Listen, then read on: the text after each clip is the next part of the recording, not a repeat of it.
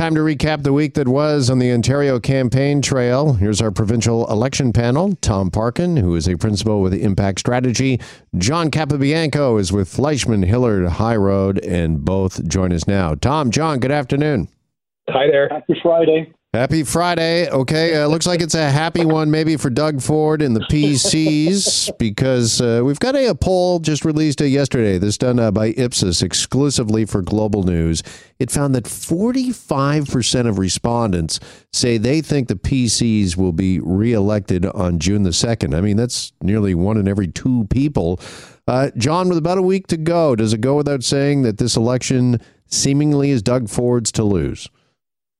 Well, you know, I, I think it's certainly looking that way for sure, Jeff. But obviously, no one's taking it for granted, and, and neither is the, the leader, Doug Ford, or, or his team. All the candidates are working hard, and as they should, right to the very end, because obviously it's going to be key. And and every day in in, uh, in election campaigns can uh, can mean a week uh, worth of worth of time if something goes wrong. So they're being cautious. They're obviously optimistic about the results. But I do find though that even myself knocking on doors for for my local candidate, I, I'm hearing that that there really isn't a sense of change. You know, they they understand that there's some some challenges that are facing Ontario, not least of which cost of living which has really been strong. But they feel confident that that with Doug Ford and, and some of the work that he's been doing in the last four years, and certainly the focus of his campaign going into the next four years, that they p- feel pretty comfortable that that he's the right person to take us into that level. So, and also I think that there's no real sense of change. Like there's no real desire for change. Some campaigns, you know, will will spark some level of, of change amongst amongst voters, and you don't feel that certainly at the doors, and you're not seeing that at the polls. So I, I do think that there's certainly some cautious optimism from the conservatives' perspective, but never they're never going to take it for granted, and, and, nor should they. Okay, Tom, what do you make of this uh, poll, and in particular the uh, Ford campaign, the PC campaign? It has come under fire of uh, recent weeks for seemingly trying to protect its leader, Doug Ford. Uh, he's not, uh, for example, overly available to the media and answering questions. No, he's he's definitely playing it as safe as he can. He's trying to not uh, engage on any issues. He's trying to not to make it easy for reporters to ask him questions or be around him. He doesn't have a campaign bus uh, where reporters can travel with him, for example. Uh, so he's trying to be very, very low key and uh, coast to the finish line. Um, I'm sure there's lots of groundwork being done and there's lots of internal communications being done to try and, you know, as John would point out, to, to try and make sure that his base is, is, is, is solid but we're not hearing from much if you're not in that in that group. And I think the big issue at, at this time is really whether uh, whether uh, you, you know what has been going on between the NDP and the Liberals in the last week results in one or the other. And I have my views on this. Uh, one or the other can uh, actually pull ahead and show Ontarians that they have the chance to make a, a challenge against Ford because a lot of the seat projections are still saying that he's He's in the 70s, in the mid 70s, and a majority is only 63. Uh, and his polling numbers aren't that great. He took 40% last time, and the polls are ranging between 35, 37, in that kind of zone this time. So the only reason that he's being able to, at this point, coast is because uh, it's it's not clear to a lot of voters what they're supposed to do to get rid of the guy. Now, I I would very strongly suggest that you know people are uh, they're focused on uh, they're a little bit focused on the wrong thing if they're thinking about their vote, placing their vote in a way to to defeat. First of all, if you live in an, an incumbent NDP riding, I mean, you should vote for the incumbent. That would be how to, to defeat. uh, it, it just makes sense, right? Um, and for those, uh, you know, generally, we, you know, if you look at this, it's not about the number of votes you get across the province. It's about where you get the votes and how you can win. It's about the number of seats you can win. And uh, on those scores, um, both the iPolitics uh, seat projections and the projections for 338.com show that uh, despite being a little bit behind on on the votes, on the popular vote, the NDP is ahead on seats. So I think Ms. Horwath, it's hard for a political leader to talk about this, but Ms. Horwath has to, in some way, help remind people that she is, in fact, the one close to Mr. Ford. Uh, and she is the one that, if people are going to try and make a last minute move to bring him below a majority, uh, she is the one to rally around. All right. And uh, John, to that point, there was a NDP uh, memo uh, that uh, made the news that uh, insists that they do have the momentum to stop Doug Ford. Do we think that's wishful thinking on their behalf, or is there a path to victory here for Horwath and the NDP?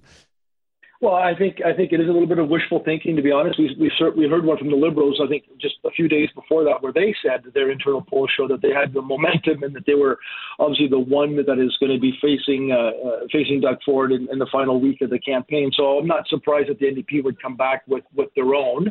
I'm sure their internal polls might might very well show that, but you know, it's it's it's not unusual for parties, certainly in the last week of the campaign, and today I think or tomorrow is the last day for advanced polls. So that aspect of the of the campaign, which which if you recall from last week, I said there's milestones of the campaign, and one of them was advanced voting and trying to get all of your supporters to get out and vote uh, at those advanced polls. But now that they're closing, literally, you know, from Sunday onward till Thursday, it is straight out get out to vote, and all the campaigns will try to want to create some level of momentum. We're certainly not seeing it. We're not feeling it from the polls perspective. Certainly at the door, the candidates aren't, aren't feeling it, and they, they knock on doors, you know, day in and day out. So, um, not surprising that they have that. They, I think they want to create that momentum. But as Tom says, though, you know, it is it is a battle between the Liberals and the NDP in some cases for for the next, you know, who's going to get the most seats. And and as you know from the last federal election campaign, where Erin O'Toole got more of the popular vote but lost the seat count. This is the same here. You know, our system is such that it doesn't matter what the poll numbers say, it really is seat distribution. And in this case, because the NDP have more incumbent MPs than the Liberals do, uh, you know, they could very well come in second place now. You know, I saw a lot of comments uh, akin to this when it uh, came to that NDP uh, memo being leaked that people were uh, shocked. What a headline that a party's internal memo says that uh, we have the momentum. Uh, but to that point, Tom, let me ask you about Doug it's Ford. Like the, it's like the debates, right, Jeff? It's like debates. After every debate, every leader, before the debate even ends, our leader won. right, exactly. but Doug Ford campaigning in Hamilton yesterday, what, if anything, should we take from that, Tom? That, of course, is Andrea Horwath's home riding. He was right there in her backyard with uh, roughly a week to go. Yeah, I wouldn't take anything from that. I think Hamilton's pretty strong for Andrea and the NDP. I, I don't think they have much concern about that. Uh, she's in Hamilton today in uh, in in in Flamborough Grand Flamborough uh, Glanbrook, uh, which is a riding that is just outside of Hamilton. Takes a little bit of suburban Hamilton in, and and also small towns outside of Hamilton, which is a Tory seat. That's Donna Skelly's seat, the PC MPP. So you know, this is a part of uh, touring. You go out there and you, you you try and rally your folks against uh, uh, the opposition. Um, you know, in places where you can you think you can uh, try and rile up your your opponents a little bit. Sure, but Tom, does that say to you that uh, they are overly confident, the conservatives, that with a week to go, they're not trying to shore up their uh, incumbents or their traditional seats? They feel as if they've got those locked down and that uh, they can make moves in uh, NDP territory. I think I think that's been the pattern for the campaigns. At least for I haven't watched the Liberal campaign too closely, but for the PC and the NDP campaigns, they've both been focused on their opponents' seats because they want to. Um, they want to show strength and putting your leader into an opponent's seat and, and saying, Here I am. I'm in uh, Hamilton, Ontario, right? Uh, very strong NDP base for you know the PC being there, or um, or uh, Ms. Horwath going to Flamborough. Um, that c- kind of shows the same thing. It's like I can go here and I can resonate with voters in this community. Um, Andrea went to Belleville. She went to uh, Smith Falls. She went. She's going to Paris, Ontario this afternoon. So these are not uh, NDP strongholds by any means, but they're they're trying to project a message that I, that you know I'm trying to win. I am trying to go to the opposition and take the fight to them. And I think the, the critical thing for Ms. Horwath uh, is what you see what can make her in this last week what can change things is that in the poll the that was referenced in the in the uh, leaked NDP document uh, was talking about uh, some data that showed that uh, many, 69% of liberal voters, if they when they were asked, "Do you have a second choice?"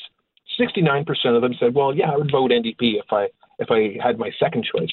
But when you ask New Democrats the same question, only 19% said they would vote Liberal as their second choice, which is a real problem. I mean, this is why the Liberals can't get up in their vote. They they get up into the high 20s sometimes, 28, we've seen 29, but they keep kind of faltering back because there's a lot of people who are NDP supporters. They live in NDP ridings. They're going to vote for their NDP candidate, and they are not they are not willing to uh, forgive what the, the Liberals did during their term of government. That's just not you know they're not going to do that. Mm. On the other hand, there's a lot of this is what the premise of this memo was. There's a lot of Liberals who are willing to vote for the NDP, uh, especially if they think that that's a way of uh, you know, creating a pathway to bring Mr. Ford below the majority line. So the their strategy is premised on on exactly that. But as I said earlier, it's tough for the NDP to do that if people don't understand, uh, as we've discussed, that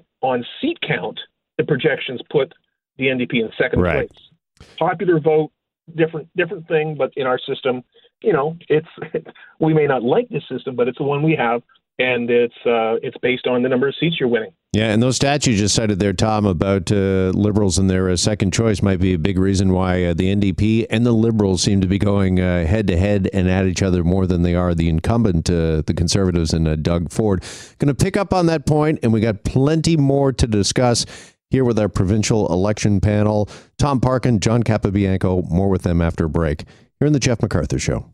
Hi, it's Shauna, and I might be a bad parent because my kids think french fries are vegetables. Hey, it's Ryan, and I might be a bad parent because I went out for wings when my wife was in the hospital after giving birth. Johnny here. I might be a bad parent because in my house, the tooth fairy gives pocket change. But we're not alone. Len emailed us and said his six year old daughter's Tarzan moment going from love seat to lazy boy by curtains made him more proud than any dance recital. and Andy left his two year old at the rink. All right, guys, I'm sure we're not alone. Like Andy's kid.